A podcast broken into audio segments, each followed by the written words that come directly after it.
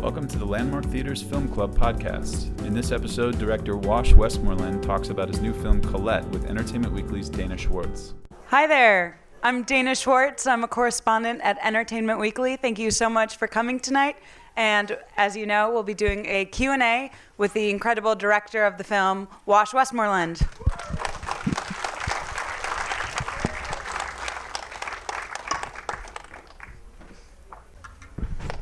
Thank you so much for being here.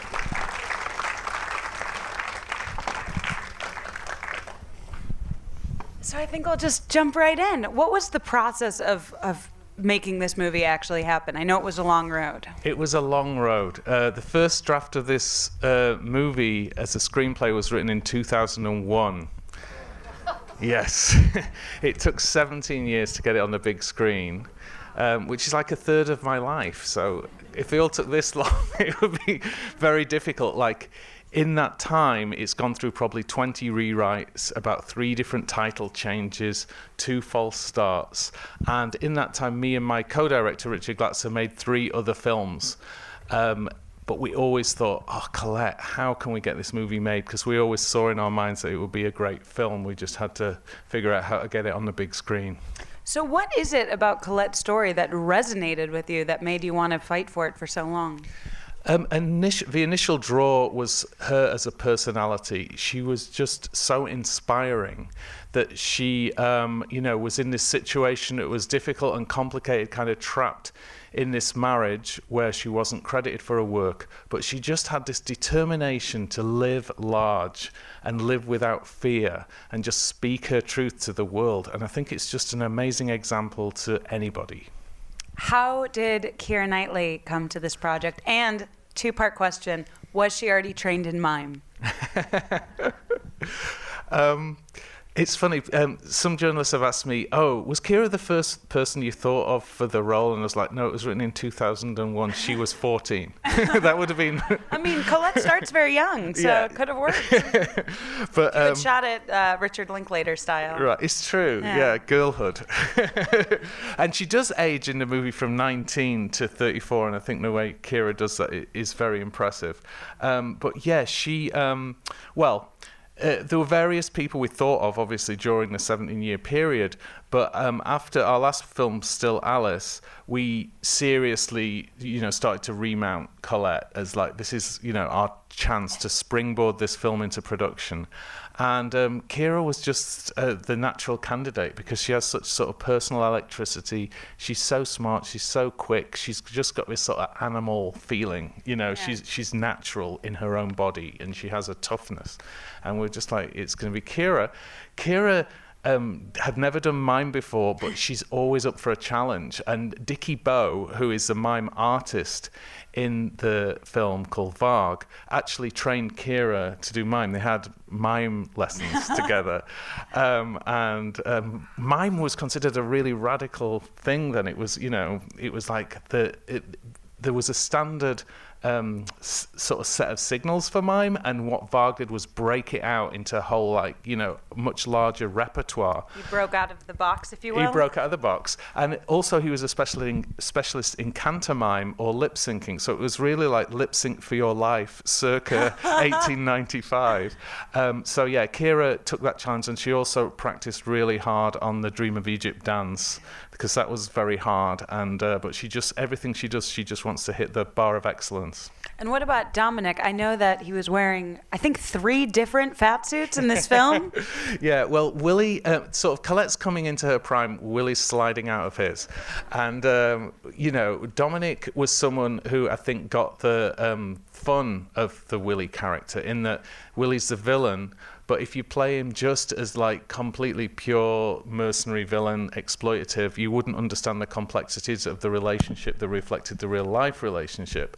That Willie in real life was so charming, had all this personal power, could take over the room with an anecdote, and um, you know we thought, oh, Dominic has that twinkle in his eye that he can behave badly, and kind of you understand how he got away with it and why Colette was still emotionally tangled up with him until the end. And um, yeah, he had uh, he goes downhill as well from 33 to 49 years old at the end. And we showed that with the progression of fat suits. Um, oh, sorry, bodysuit. Can't say fat suit sorry. anymore.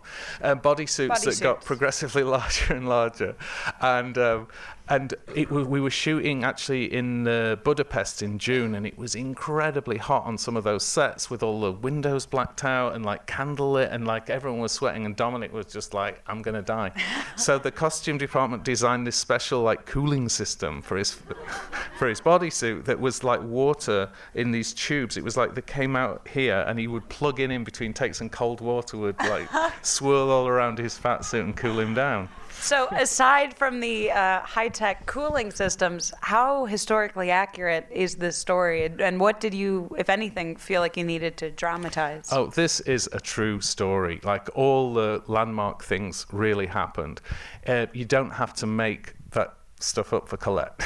I mean, the way she lived life was so astonishing, and the way she continued to live her life. There's enough in her life for like nine seasons on HBO, and I, I hope someone does that because she's just a fascinating character. Um, but yeah, what was the question? Um, Uh, is there anything you had to sort of either oh, condense change. or change? Yeah, yeah. Well, the of course, when you take reality, historical reality into a narrative for a three-act structure movie, you have to make some. Uh, you, you have to take some artistic license and sometimes move the timeline a little bit, or you know, invent certain scenes. But um, it was very much done along the spirit of what we imagined really happened, and also sort of the spirit of how Colette wrote, which was to take her life and turn it into literature and narrative.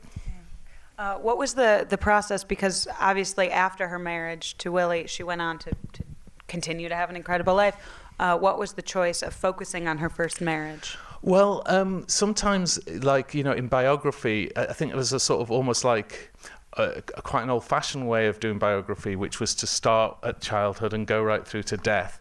And I think s- certain movies, like I think The Queen was really a breakout movie that chose one week in the Queen's life and it told you so much about her and her past and everything. And for Colette, for us, the the idea was like this is about her formation as an artist and about her transgressive um, sort of explorations of sexuality in the public eye. That's what we want, really wanted to focus on. And we thought there was just like this story of this woman whose voice was not being heard because this giant male ego squashing it down, and she has to struggle to get out. We thought that is a great, you know, like kernel for the story. That should be the. It should start the courtship and it should end when they split. It's a good thing that that's not a problem anymore. Yeah, male ego, hundred years yeah. ago, you know, we've all we've all changed so much. I mean, period pieces are just about the past. yeah. yeah, yeah, nothing to do with today. Uh, I think we do have time for a few audience questions. Uh, just project because you don't have a mic right over there. How much is left from the first draft that made it into the final version? Oh, that's an interesting question. How much is left from the first draft? Um, I have thought about going because it was like it was this old, old laptop that was, you know, almost like a wind-up laptop that was like so. I've thought about going back and looking at it. I remember the um, in the first draft the salon scene and the conversation about the Eiffel Tower because Richard and I were really tickled by the idea that the Eiffel Tower was only three years old, and people were still sort of thinking it was temporary and it was going to come down. And then also, you know, the Eiffel Tower plays into the whole male power thing that you know Colette turns upside down at the beginning with in the snow globe. So that was definitely in there. The Dream of Egypt sequence was in there, and we just wrote it and we thought, oh my God, will we ever get to make this? Um, so there were these, you know, certain scenes that were in there. Um, that dialogue after the Dream of Egypt is something Colette really said that was reported in the Paris Soir the next day. You know, is am I trembling? You know, like I'm going to go somewhere else to make a living. That was what she really said. So that was in the original draft. Yeah, I'd say probably about 20% has survived from the original draft. Um, Richard and I, uh, Richard wrote the first draft. We, he wrote it in 10 days, and we both were like, wow, the movie's there, let's go. And, you know, we thought it would happen straight away. Then we came to, you know, get the movie started and we'd start pitching it, and we found a lot of the ideas in the film were just too, people found them too out there, like 15 years ago. yeah. Yeah, that she had an affair with Missy, who was male identified and perhaps a forerunner of today's trans community. Um, you know, that was like, people like, oh, that's kind of, kind of a niche movie. and like now there's been such advances in transgender visibility that it, it just I think a modern audience is like, wow, this is really interesting. That you know people throughout history had different gender identities. You know, it's so fascinating what people sort of, I think, in, in some parts of the country think of as very new phenomenon and think of as very like, oh, this is a new development, has been happening for hundreds of years. Yeah, like like men taking credit for women's work. Yeah. yes. Um, have you seen the recent movie The Wife or read the book on which it is based? You know, I haven't seen The Wife. Sorry, the question is whether he's read uh, The Wife or seen the movie. You know, I haven't seen The Wife. I understand it's very, very good. And people have said, oh, it's a very similar story. And I think that's amazing that they are 100 years apart and the, you know, the characters are still dealing with this, uh, this same phenomenon. Maybe Colette was in some way some sort of historical uh, inspiration point for the, for the book because Colette is such a well-known example of this happening. But um, I look forward to seeing the movie. I understand it's brilliant, and I think this story could be told in a thousand different ways. You go to any company meeting room and a woman says an idea, and then a man says it next to her, just like a little bit louder. Uh, great idea, gal. Um, oh, a question up there. Speak really loud, please. Uh, just want to say I, d- I love the film and the timing with the whole Me Too and the trans I stuff. agree. It's just so perfect. I'm wondering, back in 2001, um, if you would mind sharing some of the thoughts you had for who Colette might be, who would no longer be appropriate because of age. Oh, you know, um, Dream casting. yeah, I, I, I really, it's, I can't do that because you know, um, it Even would. though- Even though it's time that make, makes it that they couldn't be. Yeah, I, I, I would just feel like when you engage with an actor, you form this bond of trust with them. And we did meet with certain actresses and, you know, talk about Colette. But I just feel there's sort of something about that that I, I need to keep about, you know, the, the sort of sacredness of that space. Well, then, I can ask sort of a tangent question to that that I'm just curious about. Do you remember any other titles that you went through? Oh, yeah. Um, okay. There was, uh, originally it was called Colette and Willie. Um, Get him out of there. Because we thought, oh, it's it's kind of you know, it's really about this complex relationship. and what a perfect name for him. It, what a perfect for a single name, Yeah. and the name is Willie. Yes, absolutely perfect. Then it's Slick Willie, yeah. Then um, we changed it to uh, All She Wrote, which is you know kind of has a double meaning, and of course there's a lot of puns in the movie. But then no one outside of America understood what All She Wrote meant. Um, and then, oh, and then a title I really loved um, was The Real Claudine, Yeah. which I think would have been a good title. But in the end, just Colette came through with the idea of her signature in her writing. In that's, it's about signing her name. So in the end, Colette won out. And I think that unfortunately there's so many young people, especially in America, who don't really know who Colette was. You know, they might have heard of the Claudine novels. That the title then is Well, her story is well known in France, but uh, even in France, she's better known in her later life when she was very much a literary grand dame and sort of, you know, wrote a lot about nature and, and about her. I mean, she was always kind of a, a very, very interesting, accomplished writer. But they, even in France, her early, more radical life uh, going on the musical stage isn't as well known. But internationally, she does have some fans. As in the 70s, uh, there's a lot of feminists champion Colette's work and sort of took her as an example of, of how to, you know, really claim your voice. Um, but I hope this film really reactivates an interest in her writing because she's just a phenomenal writer and is just an extremely relevant personality to, to, to today. absolutely. Yes, right there. Two little things. First, was it difficult to leave out the non-burning of the script, of the, of the manuscripts and the returning to her and, and just leave it as a tag at the end? Is that artistically difficult not to portray that? And the second is, is it historically accurate that Colette referred to Missy as he? Uh, just to repeat the questions, he was asking about the, the burning of the manuscripts, the inclusion of that, and whether referring to Missy as he was historically accurate. Um, okay, the burning of the manuscripts is something that actually came into the script very late on, Um, and it was some information that I uncovered, you know, literally about three or four months before we shot the film. And but I really wanted to include it. The actual way in which the manuscripts were returned to Colette wasn't until years later. And there was a court case, I think it was in the sort of late 30s or even the 40s, when Colette, after Willie had died, Colette had a, you know, a motion to get her name on the book, and they gave it to Colette. And then after um, Willie's son, who was born out of wedlock, called Jacques Gauthier Villars, went and said, No, this is disrespectful to my father's memory. And he had a lawsuit, and they put it back to Willie. and then so Colette had to go again, and this time the manuscripts were the defining evidence. So that would have been really interesting, but it would have been a much older Colette that really played into that element of the drama. And the, the thing with Missy and the pronouns, it's really fascinating. Um, Missy and Colette wrote a lot of letters to each other. And it, French, of course, is a very gendered language. It's not just he, she. There is all the you know verb endings and stuff, and affectionate terms are gendered, and they use both. They both use uh, both feminine and masculine pronouns with each other. I'd say more feminine when they're talking about emotional stuff, but when she talks about Missy as a public persona, she would say mon Missy, like you know, masculine. So um, it was a time where the, I guess the origin of the pronoun conversation is what feels right. And for Missy was someone who the word transgender, the word lesbian wasn't even commonly used. Missy would have been thought of as an invert, which is, you know, not a great thing to put on a banner like I'm an invert, respect my rights, because it's just automatically saying there's something wrong. But that was the phrase that was used at the time. But what Missy was doing was effectively like pioneering being who he was as an authentic person reaching towards masculinity to find the truth of who he was. And that inspired Colette very much to take the final steps with Willie to break free from Willie.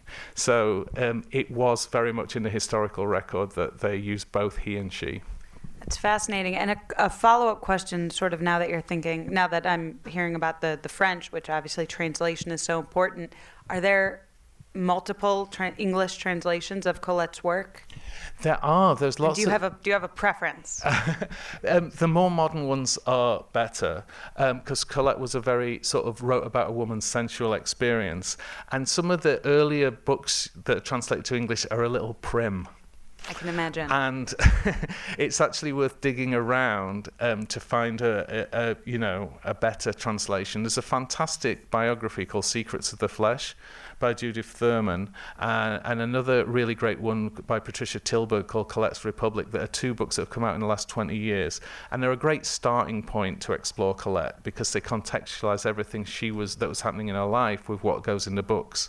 And if someone wanted to start reading her fiction, what do you think is the best novel to start with? Oh, there's so many great ones, but my favourites are uh, Chéri and The Last of Chéri. That's a pair of novels that I think is just her absolute high style. The Vagabond that she wrote, starts writing at the end of this is about a woman just travelling around France on her own in the provinces, earning her own money, living with the showgirls and the jugglers and the Russian acrobats. It's really textured and wonderful. And uh, some there's a, some of her later works like My Mother's House and Sido are, are just just absolutely beautiful writing. And the mother was a really, really important relationship that, um, you know, we didn't, we showed in the film, but obviously the focus was on Willie. Colette and the mother could have a, a, a movie too.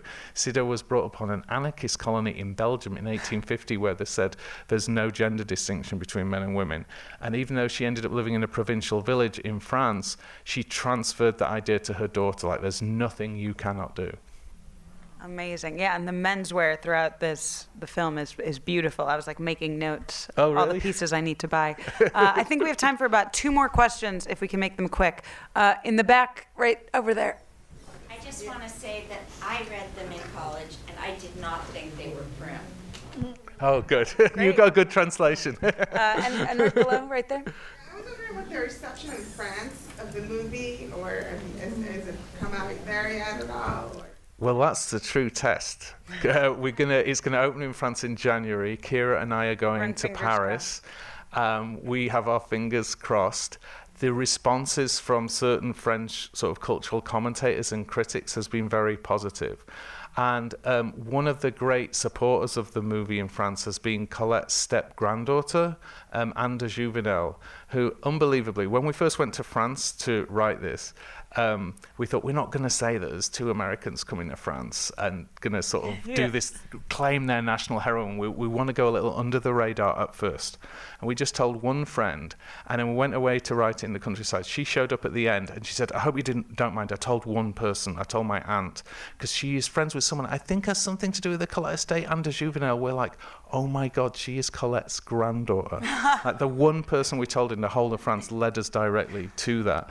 And she, uh, we, you know, we're like, she's a baroness, right? So like uh, we had to meet with her in Paris, and we had this tiny Still little have flat. those in France? Yeah, they still are baronesses, and um, we got really nice wine and really nice cheeses and everything. And all she wanted to do was drink water. We're like, okay, but she was so um, personable and told us so much about Colette from inside of the family perspective, and um, has been incredibly supportive of the movie and just let us have all the wonderful words of Colette for the uh, movie. And uh, you know, so her support within France means a tremendous amount. So we're hopeful. Of course, there will be quite a few eye rolls, which is, you know, because we're taking a French story into English language. But I believe art and um, stories shouldn't have national boundaries around them. I think it's really interesting to learn about great people and great lives from other cultures than your own.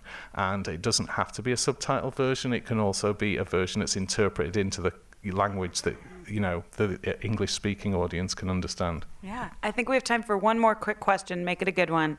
Right there. So Colette had children. Who did she have children with? Uh, so the question was, who did Colette have children with? Um, Colette had a ch- one child um, with her second husband, um, uh, who was Baron de Jouvenel, and um, she had a little girl who she called Colette, which I don't think that's fair. You know what? Men men do that. Men name men name children it's after true, themselves but all the I time. mean, it'd be like Madonna calling her child Madonna, you know, or Lady Gaga calling her child Gaga, which is a noise babies make, I suppose. But um, you know, I, I feel like self-named baby. yeah, she.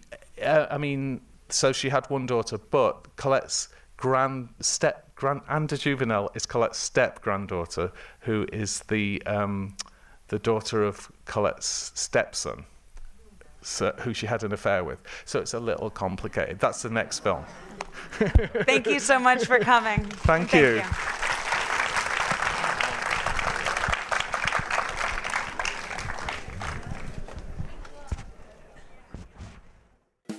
Thanks for listening to the Landmark Theater's Film Club podcast. Be sure to subscribe to the podcast to hear Q&As with talent from new independent films opening at the Landmark. You can also check out our YouTube channel for videos of these Q&As and more exclusive content. See you next time.